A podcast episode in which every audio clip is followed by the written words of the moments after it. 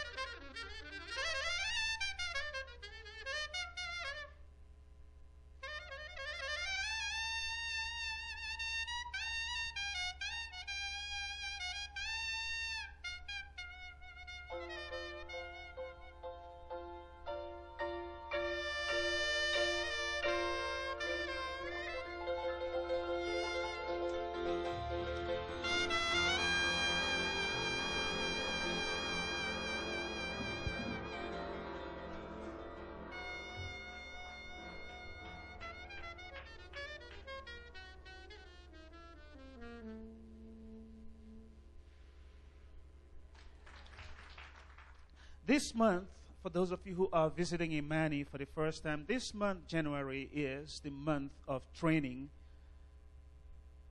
for evangelism, for witnessing, training to reach out to our community because that is why we are situated here. But somehow we, we, we have um, tried to um, share with you that each one has a responsibility because each one is a witness. And we've tried to take it from different angles. But today, I want to share with you some practical ways, some practical suggestions. For some, witnessing can be frightening, it can be frustrating, it can be disgusting and uh, really challenging. So, someone, uh, let's call this person Frank. Frank uh, uh, wrote recently concerning witnessing, and I quote, let me read you what Frank said. He said, I gave up on witnessing. It's not that I wasn't grateful for the salvation I had, uh, for the salvation I have through Jesus. I was grateful and really wanted to tell others about His love and how He changed my life. I, I took classes on how to share my, my faith.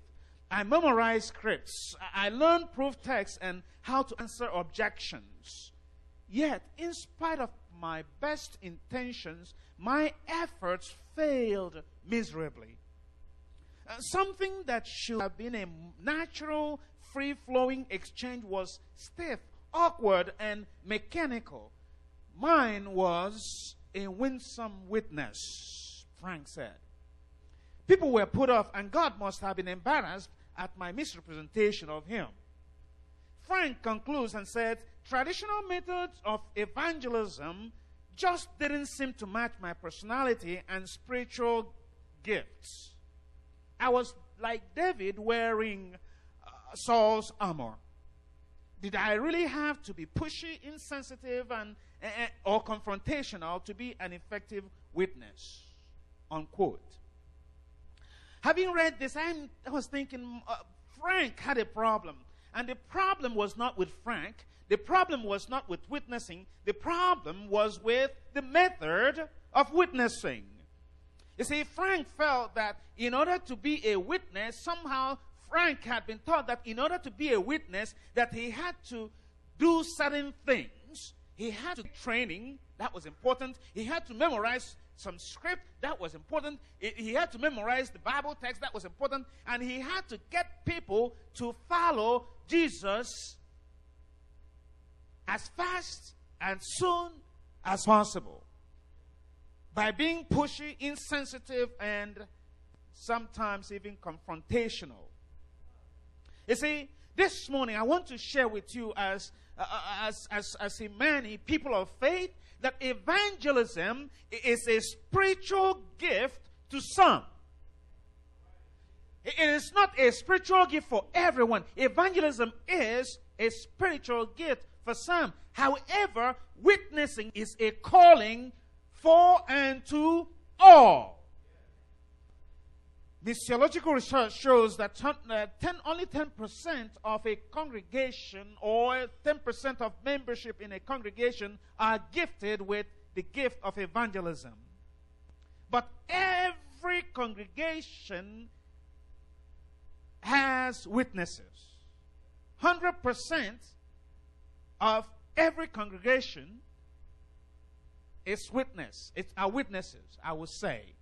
So I quickly want to share with you, brothers and sisters, 16 or 15 ways to witness, 15 ways to witness with joy and satisfaction because I know that the problem we have is because we don't know what to do, how to do when we are supposed to be witnesses or when we go out to witness or when we go in to witness. You didn't get that grammar. when you go out to witness or when you stay in to witness, because when you are inside, sitting on your couch, you're witnessing, depending on who is watching you. Number one, so the lessons that I want to share with you this morning are, are drawn from the from the encounter Jesus had with a lady. Written in um, recorded by John, the gospel according to John. Uh, let me take you to John chapter 4. And the first one I will say is that first one, first one is that for you to be a true witness, for you to witness with joy and satisfaction, you have to know who you are. You have to know who you are. I'm not just talking about your name, but I, you have to know who you are in Christ. You need to have a clear sense of your identity because the Bible says, listen, notice chapter 4, verse 1. It says, Therefore, when the Lord knew that the Pharisees had heard that Jesus made and baptized more disciples than John, verse 2, though Jesus himself did not baptize, but his disciples, he left Judea and departed again to Galilee. He, but he needed to go through Samaria. Let me pause a little bit. Notice what the Bible says. How does he needed to go through Samaria have, have to do with when the Pharisees heard that Jesus baptized and had more disciples than John. Just do you see the relationship between that? Does it appear to be any relationship? I, thought about this and I looked at it. The problem is that that one, the verses one to three are not are related to verse 4. But how? Here were church leaders. Here were the religious leaders of Jesus' day, jealous of Jesus having more members than John they were trying to destroy. In other words, Jesus was improving in ministry and succeeding and progressing, and they could not destroy John. And they were attempting to destroy Jesus, but Jesus was becoming famous than John. That aroused their jealousy. I noticed something. Verse 4 says, Jesus retreated. Jesus avoided that confrontation. Lesson to be learned. But then, verse 4 says, he needed to go through Samaria. Hmm. Why did Jesus need to go through Samaria? You see, the Bible says that he needed to go through Samaria because Jesus knew what he was going to do. He had, he, there was something intentional that he had a mission. He knew what he was about to do. He was intentional in his effort. He had a target. Jesus a sense of a clear sense of his mission, and as a result, he refused to be distracted. So, in our effort to be witnesses, we have to understand who we are. We have to have a clear and concise what vision and uh, uh, uh, clarity of our mission and our vision. Otherwise, we will be distracted and detracted. Recognize you're a witness. Jesus knew he had a mission. And he was intentional about it and he moved forward. Who are you? Remember what we said a few weeks ago? that you, the Bible says in First Peter chapter 2 9, that you are a chosen generation. You are a royal priesthood, a holy nation. You are his own special people who are called to proclaim the praises of him who has called you out of the darkness into this marvelous light. Who are you again? You are a royal priesthood, who are you again? You are someone that is so special to God, called out of darkness into the light. Second Corinthians chapter 5 verses 18 through 21 the time will not permit me to read that the Bible says that you are an ambassador of the Lord God you are one who represents him uh, uh called out from your old country of sin to this new country to be an ambassador representing the kingdom of God, to be a new citizen in this government, in this community, in this society. An ambassador given a ministry of reconciliation, uh, in Second uh, Corinthians chapter 5, 18 through 21, that you are an ambassador who has a ministry. And that ministry is the ministry of reconciliation. If I recognize who I, who I am a witness, and what my functions are, who I am, then there is something different. I don't even need to be taught about how to do my ambassadorial work because the work has been given me already. So, what I'm asking you to do this morning uh, is this to remember when you wake up in the morning, thank God for another day, for waking you up in your rightful mind. Look into the mirror and say, I am royalty. I am of a special kind. I am of a chosen generation. I am I have obtained mercy. I am God's ambassador. I am called and reconciled to God and given a ministry of reconciliation. I am made to be the righteousness of God. That is who I am.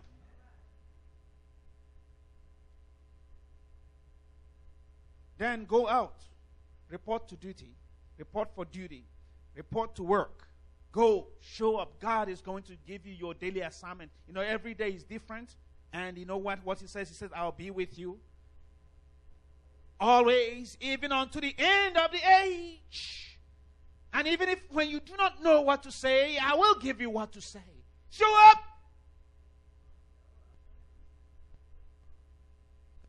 Point number two for us to be effective witnesses and to witness with joy and satisfaction, we must, we must be yourself. You must be yourself.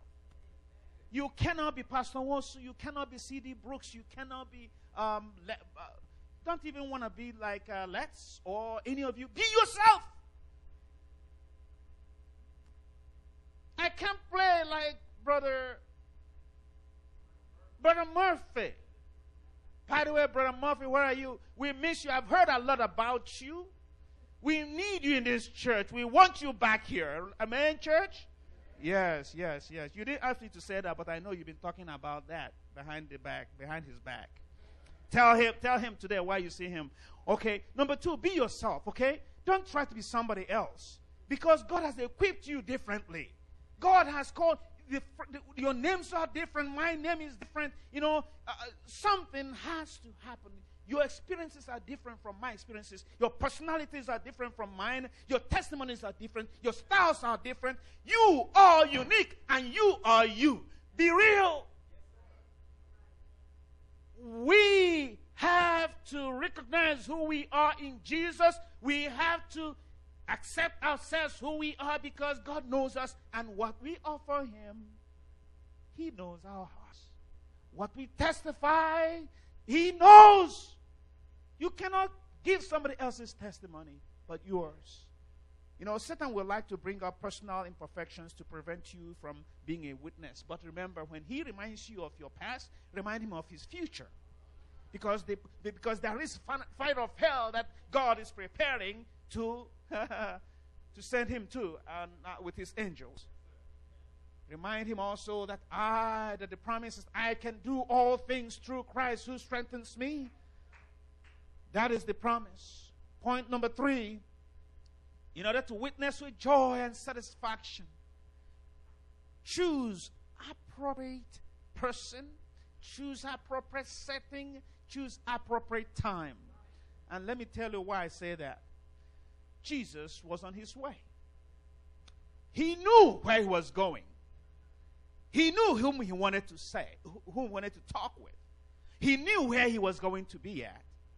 So in verse 5, the Bible says, He came to a city of Samaria, which is called Sychar or Sychar, near the spot of the ground where uh, uh, Jacob, where Jacob, uh, the ground that Jacob gave to his son Joseph.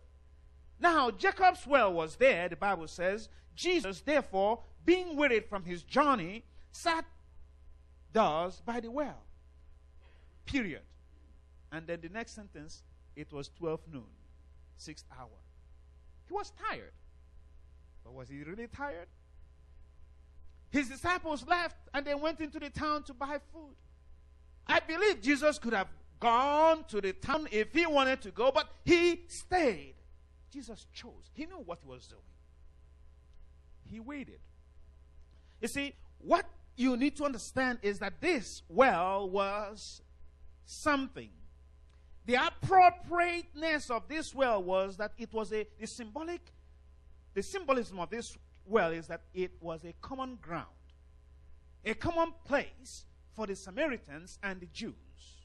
You see, the Samaritans accepted Jacob as their great great grandfather, right? The same as the Jews. So there was a commonness there, a common ground where Jesus chose to meet his people. Where Jesus chose to meet this woman. So, in meeting, in witnessing, find common ground, place of commonness. It was a place of common ground and heritage in our witnessing, therefore, we need to find common grounds. We need to choose a place where we will be relaxed, and the witness, the prospect, will also be relaxed. Huh? Choose a place that is comfortable, a place where your motives will not be misunderstood or misinterpreted. Huh? This was in the open place. So Jesus sat. He could have been more threatening if he was standing up, but Jesus sat down. And in the Hebrew, in the in the in the during those days, to teach, uh, sitting down was a teaching position. So the place Jesus chose was a non-threatening environment for his audience. So when we go out to meet people, when we go out to our normal works of uh, the, the normal things we do, and when we need to share our thoughts, our witnessing efforts with people, we need to choose time and place that is convenient and comfortable, where people themselves will feel comfortable. And for those of you who are who are who have difficulty making friends easily, Start with your circle of influence. And what I mean by that is that the, the, the, those people include your family and friends and relatives, neighbors, your co-workers, your playmates, your classmates, your, your, your hairdressers, your gardener, your, those that you're already comfortable with. And build on your established relationship and um, and goodwill and rapport, and those things will kind of begin to um, increase and develop. Point number four. In order to minister, to witness with joy and satisfaction, get out of your nest, little cocoon, little cocoon, little um, box, and little dis- um, your comfort zone Talk to somebody. How many of you like people talking to them first? So people like you to talk to them too, right? Initiate, initiate. Number four, initiate the discussion. Let me tell you why. Because Jesus did initiate the conversation, and he used common general. Uh, I'm, I'm encouraging you to use common uh, general topics that will lead into spiritual discussion. And when you are doing that, when you are using those common uh, areas or common topics, watch for what I call the witnessable moments. The witnessable moments. That is, those moments in the discussion period when you can just nicely interject without pushing. Verse 7, notice this. Woman is coming. Jesus says, Give me a drink, please. Verse, verse 7 A woman of Samaria came to draw water. Jesus said to her, Give me a drink. In other words, can I have a cup of water, please? And he says, These disciples were gone. You see, to understand this, Jesus, in, in Palestine, water is a precious commodity, yes. But it was one of the things you could never say no to anybody. in our society, it's, it's, you, can, you can look at someone who asks you for water with some disdain or something. Something is something wrong with him?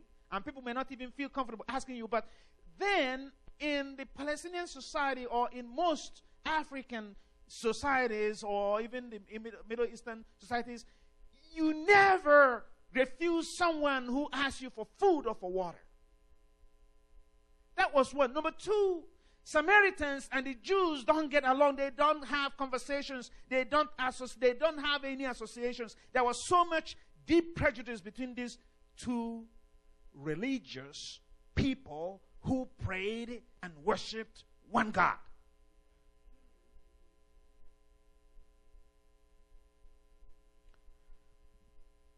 By asking for water, Jesus was simply say, Lady, I do not dislike you. I need you to survive. I need you to survive. I need you to feel refreshed. May I have a cup of water? Could Jesus do without water? Yes, he could have done. Could, could somehow the divinity Jesus just kind of touch something in the stomach and then water will just, I mean, the thirst will, you know. Sometimes it's good to use those divine powers, but Jesus chose not to. And for those of you who wonder why God is quiet when there is evil in the world, think about it. Maybe there is an answer there. Jesus chose not to use his divinity to satisfy his own human needs. Point number five, that leads us to point number, number five. Present yourself, your unique self. Present yourself in a way that shows that you do not fit into anyone's level. Be real because you are different. Endear yourself to the recipient. Show that, show, show that you are interested in their welfare. Simply be kind. That kindness will create some curiosity. If you're wondering what I mean by being quiet, mow their lawn if you please. Help them with grocery. Knock on their doors and deliver their mails. Uh, uh be sympathetic and helpful, helpful to them. Uh, call them and inquire how they're doing. Uh, just stop by and say, I just stopped by to say hello to you. Help them wash their car. Help them pick up something. Give them food. Bake your bread. Adventists, we are good cooks.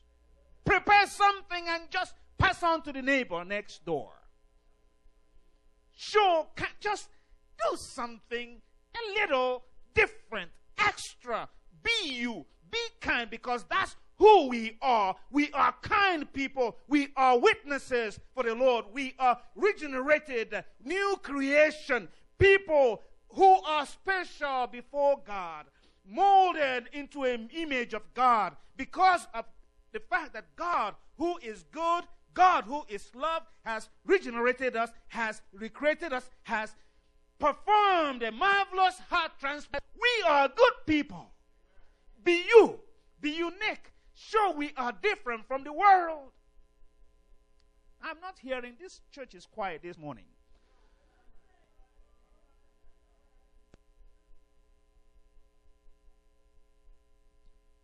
You know why I say this? Notice the question the woman asks in verse 9. He sa- she, she says, Now, woman asked Jesus. Then the woman of Samaria, of Samaria said to him, How is it that you, uh, you, the Jew, how is it that you, being a Jew, ask a drink from me, not just a Samaritan, but a Samaritan woman? You're asking me for a drink? For Jews have no dealings with Samaritans. Jesus was different. Oh. Jesus did not behave like the people, in, uh, like the Palestinians, like the Jews.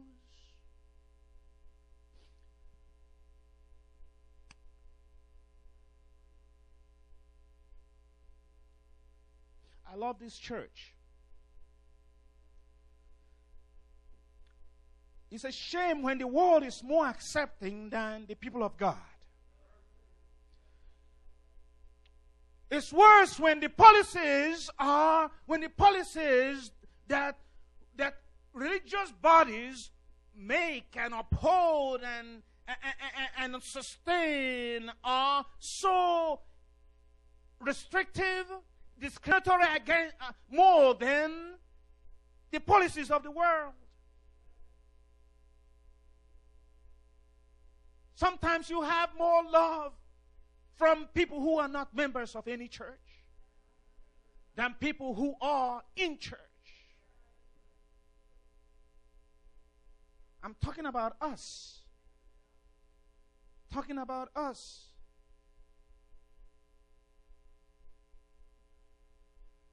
But Jesus showed that he was a different kind of a Jew. He chose not to do what the other Jews did.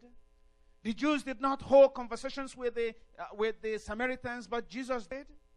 The Jews did not eat or drink with the Samaritans, but Jesus did.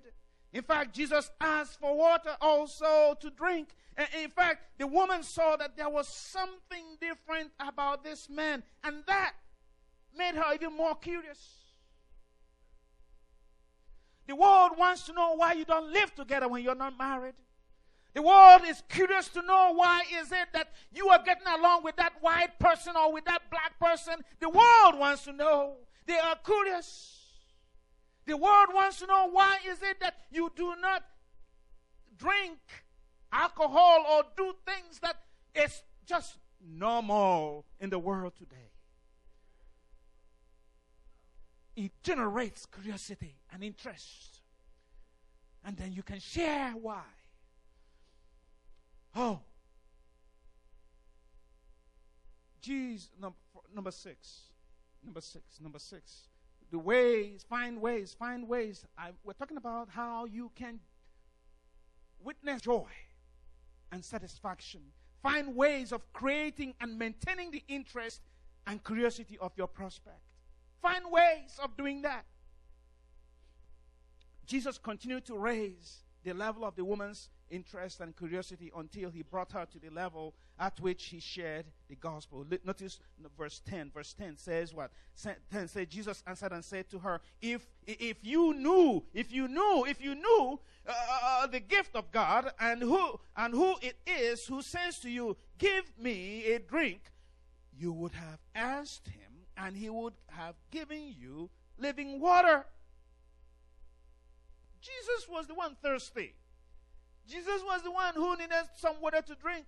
If he had living water, why ask the woman to give her give him water? But Jesus said it, and even that made the woman more curious about this man who had no water, who was thirsty, and wasn't satisfied with the water that she gave him, and then he talks about living what he has. So notice verse 11, the woman said, Man, uh, sir, you have nothing to draw with, and the well is deep. Where then do you get that living water? Are you greater than our father Jacob, who gave us the well and drank from it himself, as well as his sons and his livestock? What are you talking about? And that leads us to point number seven.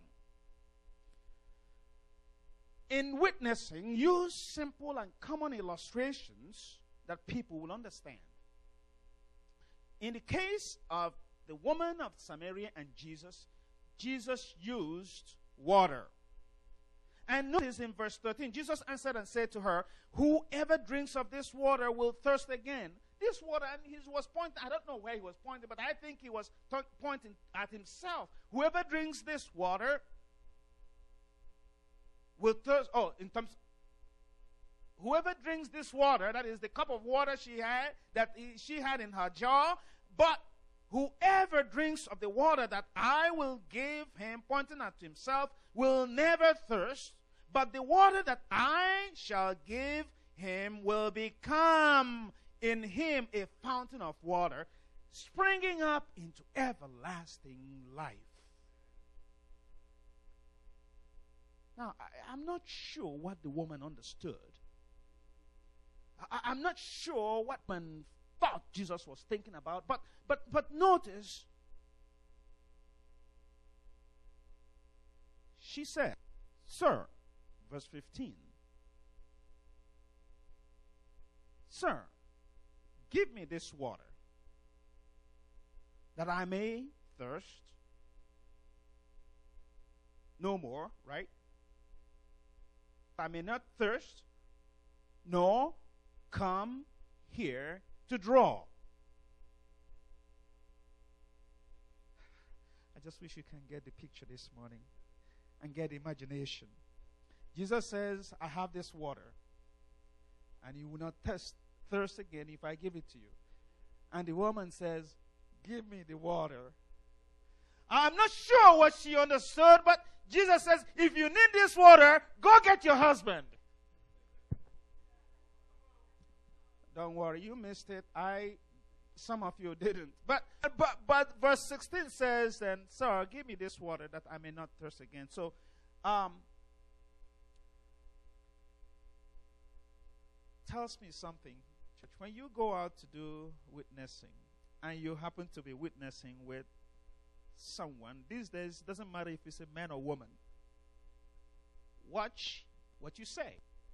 Because you may say something that may be understood in a different way.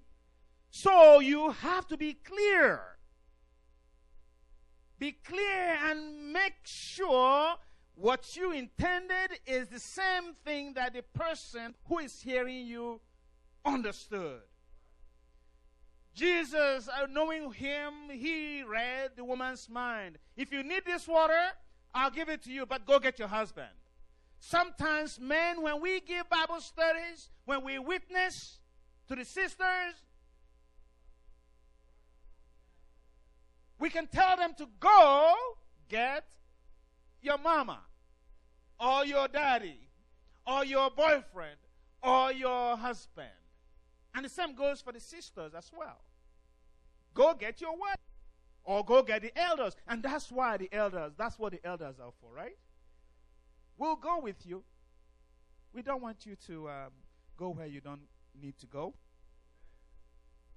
But but but there's another important point I want to I want to stress here is that is that Jesus, notice what's going on here. That Jesus allowed this woman to control the topic and the direction of the discussion. Wherever she wanted to go, Jesus was ready to go that direction and talk with her. But his focus remained the same. Because he could use whatever topic that the woman brought and convert it into a spiritual discussion. For a spiritual person will always find spiritual things in the common things. That tells me, next thing, that leads us to point number eight. Share the truth. Share the truth clearly. But do not criticize the prospect's religious beliefs or practices or behavior. This is very, very important. We, we live in a society that is, you know, we want, we say, be polite.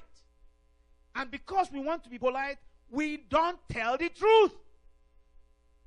Hello? I said again that because we want to be polite, we often don't tell the truth and we communicate falsehood by not telling the truth. But there is nothing wrong with telling the truth, but tell the truth in love and in compassion. But before we tell that truth, let's have let's have a rapport. Let's establish trust and confidence in, with those people first.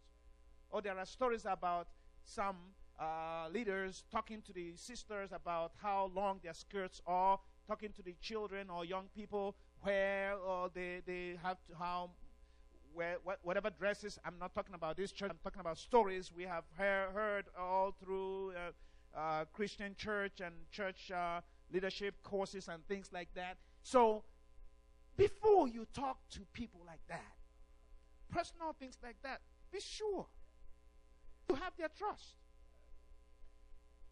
That you're not after them. And that is something we're going to be talking about. You need to make sure that they need to know that you care about them. That when you're talking about those things, it's because you love them, because you care for them. That's why you're, you're saying it. It's not because you're criticizing them and judging them. Oftentimes, we don't know people before we place judgments and, and things about them. We destroy spirits and destroy uh, uh purposes and, and, and, and, and, and, and do the work of Satan instead of the work of God.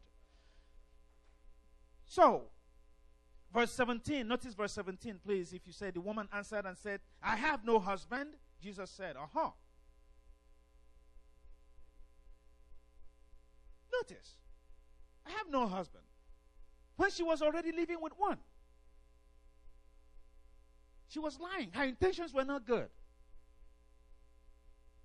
She was covering up something. Maybe because she wanted something. I'm not, I'm not judging her, but I'm simply saying that we cannot tell when what the other person is feeling when we are communicating something. She said she didn't have husband.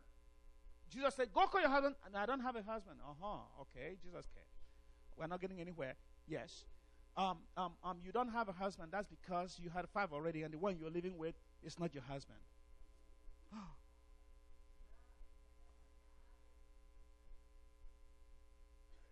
Wow. Notice what happens. Jesus avoided any more discussions. And I think if you read through,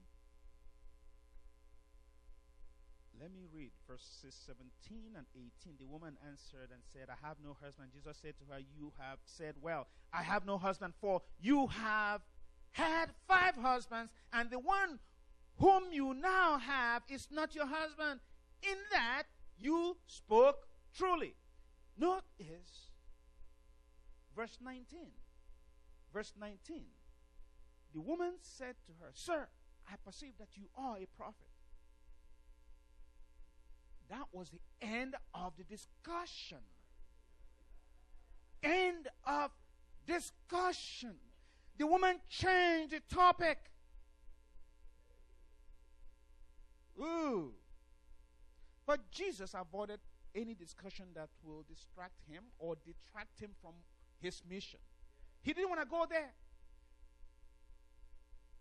He did not want to embarrass the woman. He did not want to judge the woman. He did not want to criticize her. She, even Jesus said, or even Jesus called those five men her husband and even called the one she was living with her husband and agreed with her that he was not her husband. Now, am I, are you getting what I'm saying? I looked at that, I said, mm, the Lord Jesus, you know why? He was just avoiding issues, he wasn't addressing them. It seemed Jesus was talking on both sides of his mouth. But that's not the issue because in that in that you read that he was avoiding the discussion entirely. He was not because her soul was more important than what she was doing right now.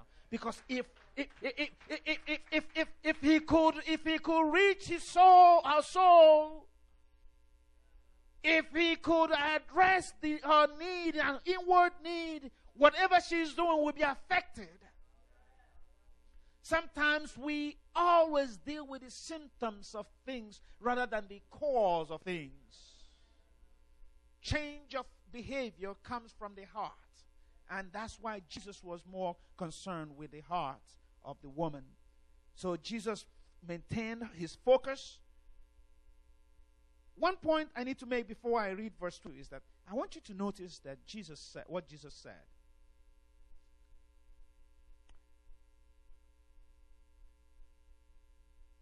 Jesus told her the truth.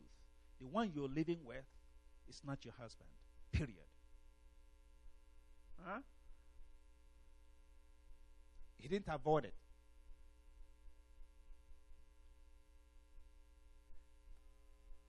I wonder if I'm making sense here.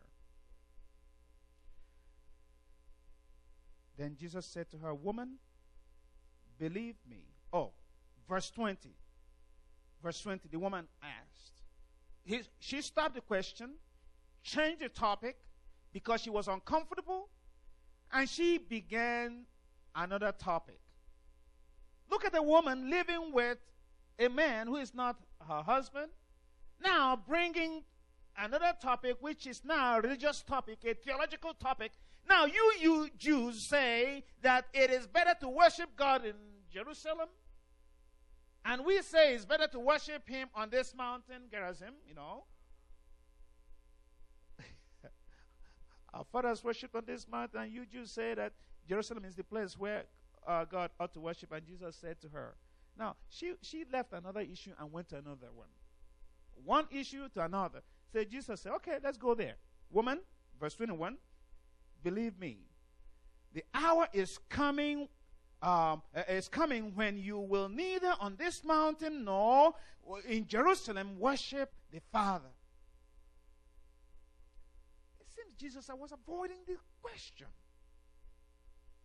did not address whether Jerusalem was the right place to worship or the mountain. Again, remember what we're th- not that there is no truth. There is truth.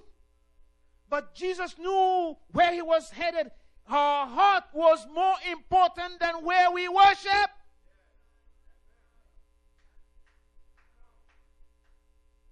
So Jesus says, you know what? Whether Jerusalem or whether this mount, a time is coming when people will no longer worship in Jerusalem, nor even on this mountain. Oh, Lord Jesus. He handled it well. Something I personally need to learn. I grew up frustrated about hypocrisy in church and people saying one thing and not doing something else. So I learned to tell the truth raw. So what I need to learn now is to balance it and say, um, um, say it kindly and swallow some things. I need to learn that. I'm saying that in the practice of our Christianity, in our witnessing, we need to learn it's a tact. It's a tact. Sometimes we, sometimes we can find a holy justification to just knock people on the head with the truth. So Jesus said, you know what? Sure, that's fine. But that came first. But notice verse 22. That makes me feel better. Okay, verse 22 says, Now you worship what you do not know. We know what we worship, for salvation is of the Jews. Notice that Jesus tried to lift her up. Oh, I, am going to make that point. Jesus, while not while avoiding controversies, still told the truth. You guys don't know what you worship, but we know what we worship because salvation comes from the Jews. Sometimes it is important and necessary to tell the truth, show the truth in a kind, loving, compassionate way.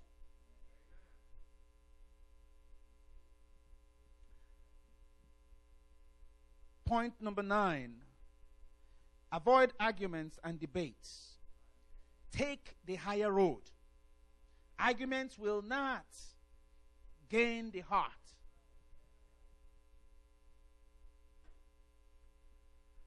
Argument will not change the heart. Take the higher road. Jesus took the higher road. And uh, the text I said. And then, of course, verse 23 says, um, um, but the hour is coming, and now is when the true worshippers will worship the, the, the, Father in spirit and in truth, for the Father is seeking such to worship Him. I, w- I was praying about this text, about this message. The Lord told me this morning, and I didn't write it down, so I'm going to try to phrase it the way it's coming. So get ready. I see in this text a message for us as Adventists. How we share the gospel with non Adventist, non seven day Adventist Christians. The Samaritans worshiped God the Father. But they had a different way. They worshiped on mountain, and they had a wrong way of doing it. And the Jews worshiped God and God gave them the right way of doing it, but their attitudes were nasty. So, so, so, so, so, where does Jesus come in here? The way the true, God's true people did things, put away, put, put, put away, and pushed away those who knew the truth but did not want to practice it the way they're practicing it. So it makes me wonder if my attitude, my behavior, the way I'm treating them is not the cause of them staying away from the truth that God has given us.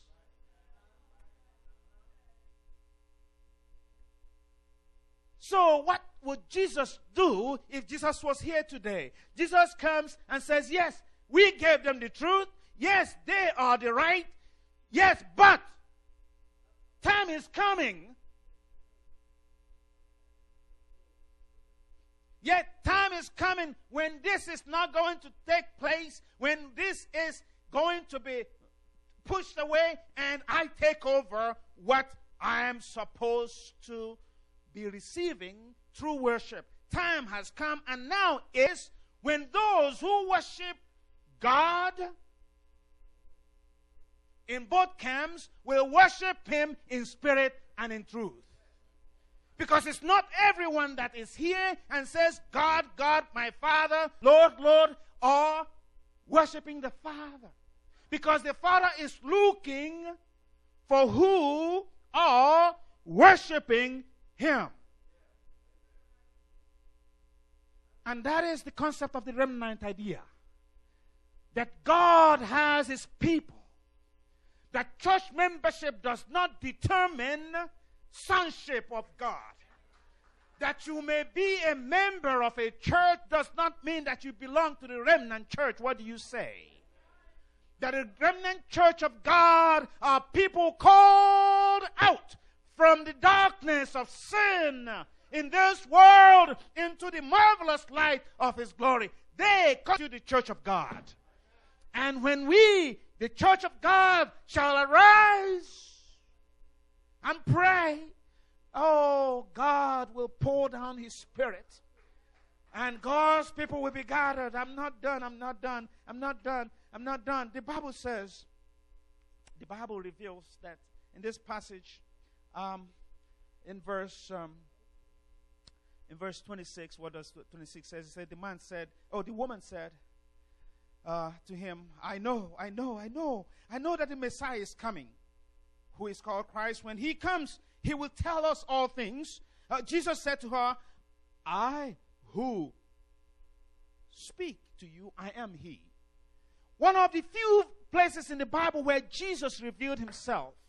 Oh, Lord, have mercy. Jesus revealed himself, Lord. I feel, I feel so emotional about this.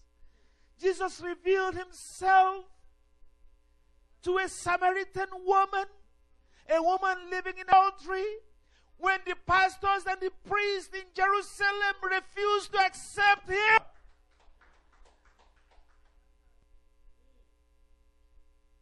And he had hard time. And the reason why he came to Samaria was because the same priests and leaders of the church were rejecting him and refusing him. Am I, am I talking to someone this morning?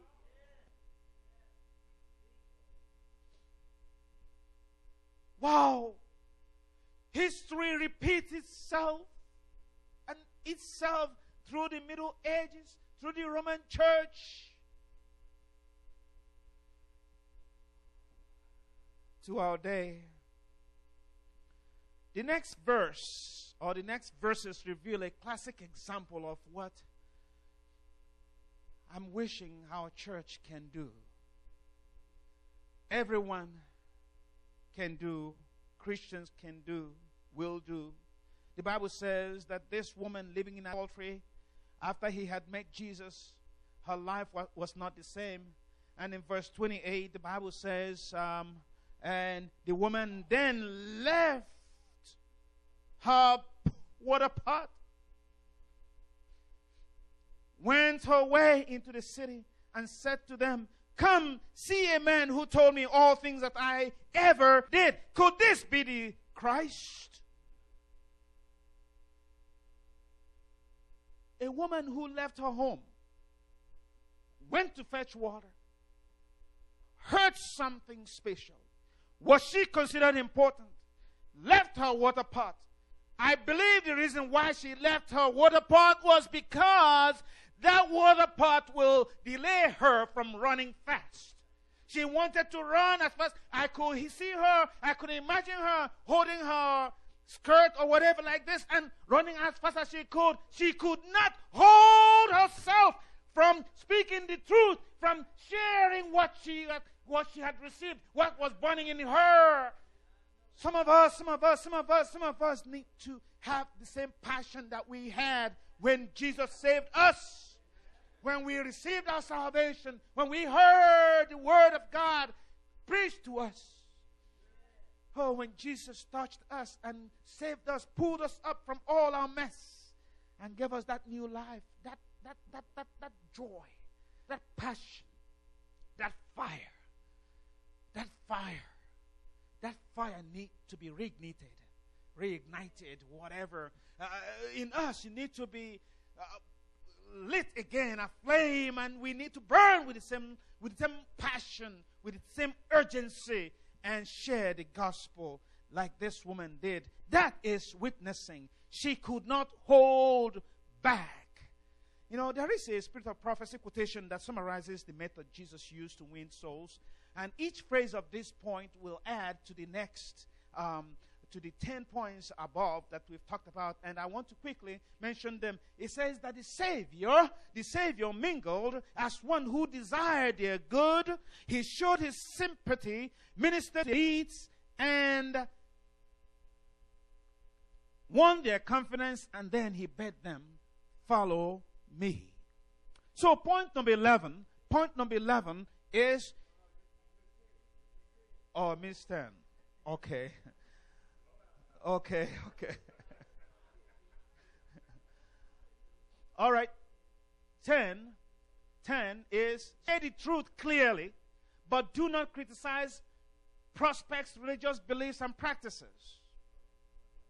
That is, 10. Jesus did not do that because he was focused in his ministry. He was focused in his mission. He knew what he wanted, so he chose not to do. Because criticizing will only just put them away and destroy their spirit. They would not Oh, it doesn't show love at all.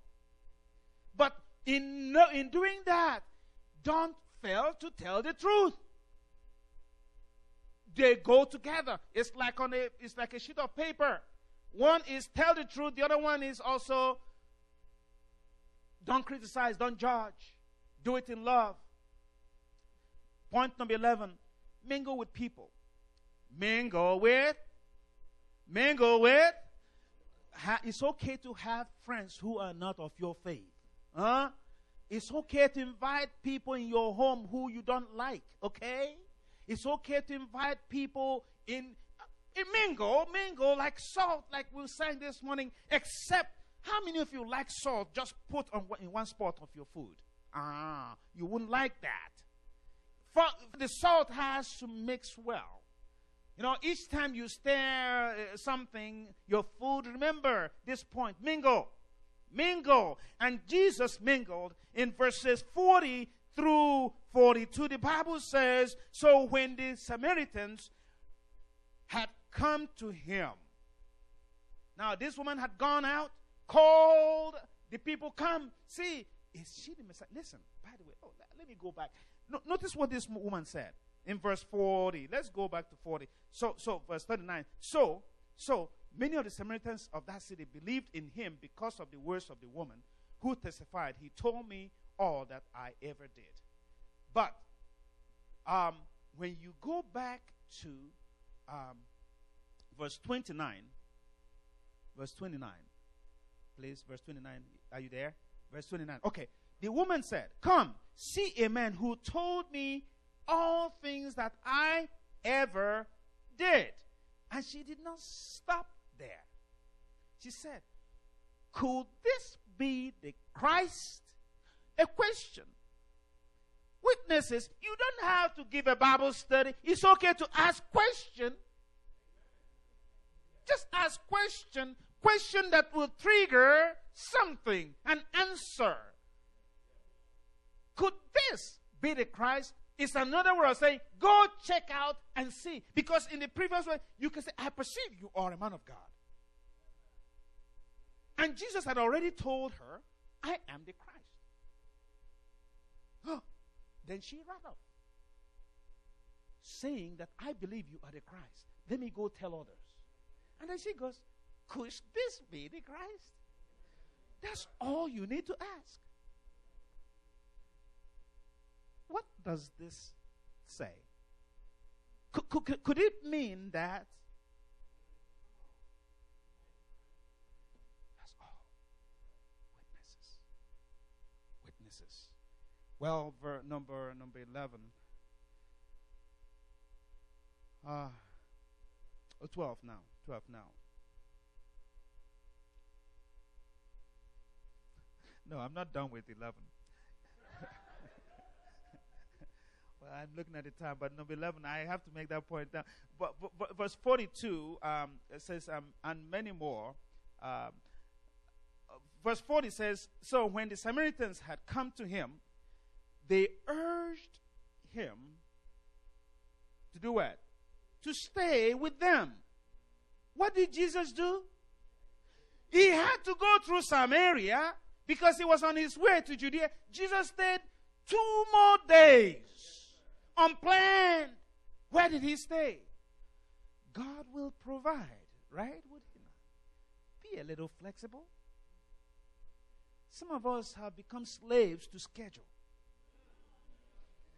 Don't let somebody else's lateness or the or the prospect's lateness or schedule cause you to lose him or her. Flexible. God has his ways of working. Whatever that God has planned for you, he's going to give it to you. So, verse 42 says, Then, oh, verse 41 says, And many more believed because of his own word. Now, look at verse 22, verse 42. What is then? Then Remember, when they had believed, they had now become church members, right? They had become followers of Christ. But notice verse 42. It says, Then they said to the woman, Now we believe, not because what, of what you said, for we ourselves have heard him, and we know that this is indeed the Christ, the Savior of the world. Doesn't matter if she gets the credit or not. Members are vicious, can be vicious. Did they need to go back to her? In case you think you did it, we have now believed because he told us, not because you did tell us. That's how I read it too. Sometimes, you know, when we do these things, when we go out, when we do God's thing, the pastor baptizes the person we brought. Yeah, I'm not going out because he's the one who is going to get it on the report. I had a church one somewhere. Oh Lord have mercy. Why a woman told me in the church board, I will vote against the evangelism because we, if we baptize it, will go in your report. Uh huh. Yeah. I'm saying, I'm saying, members of the church can be so vicious it does not matter who gets the glory. It does not matter if you get the glory. Go do what God has asked you to do. And that's all. Tell, tell, tell, share. And when you share, not just a sermon, just share your thought. What point? Next point, number 12. I have my point doubled here. Point number 12 be seen as one who desires your prospects, prospects good. The Bible says that um, Jesus went about all these cities and villages in Matthew chapter 9, verse 35. He went about teaching in their synagogues, preaching the gospel of the kingdom, and healing every diseases. Um, okay, so I think there is a wrong numbering there. So, um, so well, write the number. I think number two, right? Good. I have on my notes here. I have two 11s. That's what happens when you're so excited. So be seen as one who desires your prospects good, just like Jesus did. There's a quotation I would like to put up for you that Jesus saw in every soul one to whom must be given the call to his kingdom. He reached, he reached um, the hearts of the people by going among them as one who desired their good. He sought them in the public streets. He sought them in the public street. He saw them in public houses. He saw them on the boats. He saw them in the synagogues, by the shores of the lake, and at the marriage feasts. He met them at their daily vocations and manifested an interest in their secular affairs. He carried his instructions into the household, bringing families in their own homes under the influence of his divine presence. His strong personal sympathy helped to win hearts. Desire of Ages, page 151. Number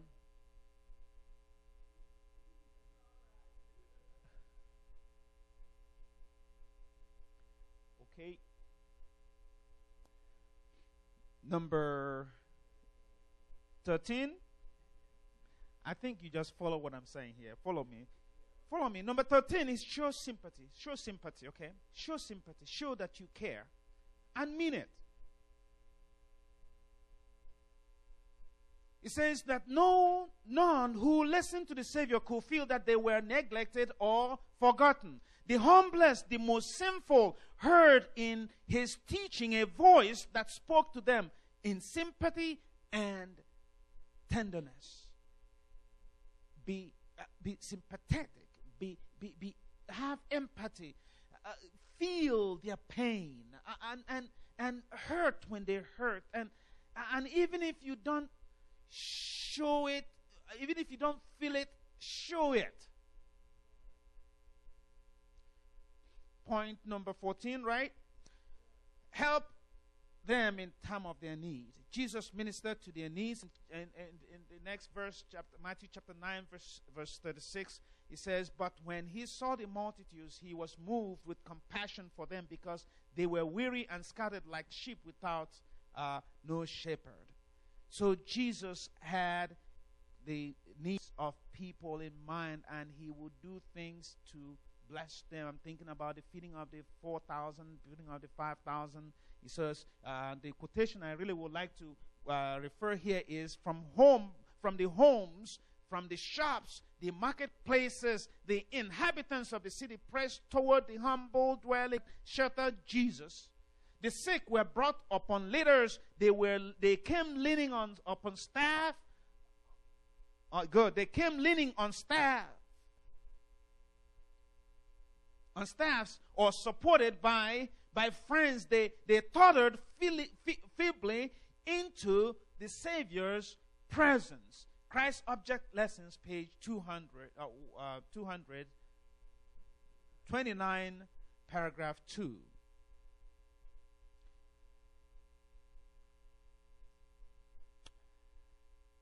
Point number 15.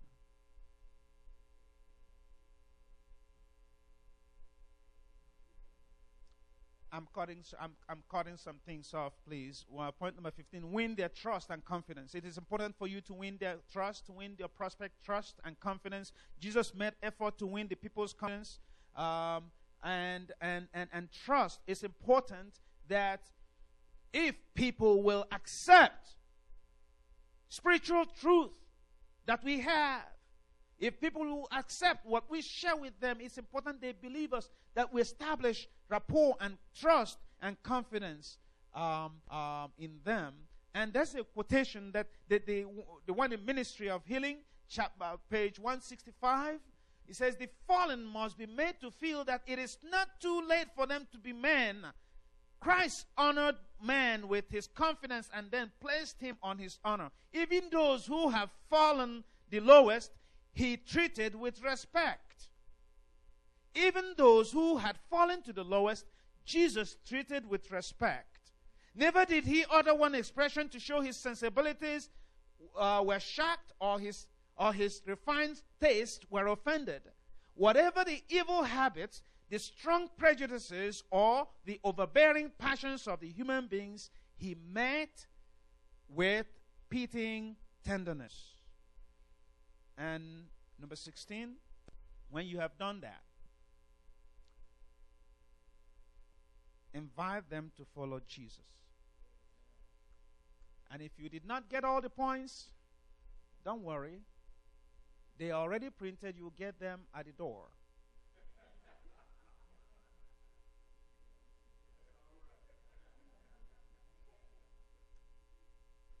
Invite them because this, the, the, the invitation is still open today. Jesus says, Come unto me, all who are, who labor, all who labor and are heavy burden. Don't forget this. I used to, I used to neglect the, the labor part of it. But it's, it's important. All those who labor and are heavy laden. Sometimes some, there are some who are heavy laden, laden without laboring. But Jesus is talking about coming to him, all those who labor and are heavy laden. And he says, and I will give you rest. Take my yoke upon you and learn of me, for I am meek and lowly in heart. And when you have yoked up with me, I will give you rest. Because I will walk and hold you to myself. Jesus has promised that um, because God loves the world, and gave his only begotten Son to the world, whosoever believes in him will not perish. Share that. Invite them to come. Sooner or later, later this year, we will be having an evangelism here. And within the next few weeks, we will be talking about that. The church will be preparing to reach out, to preach, to live life Christ has planted this church for. Jesus wants us as witnesses to get out there, to invite our friends, to invite our family members, our workmates, our members of the circle of our influences and Jesus is counting on you. He's counting on me. And it's my prayer. It's my desire tonight. It's my desire today to have each one recommit themselves to be true and faithful witnesses. To be able to witness in such a way where we will become joyful and satisfied because it is possible. It is possible. You can do it.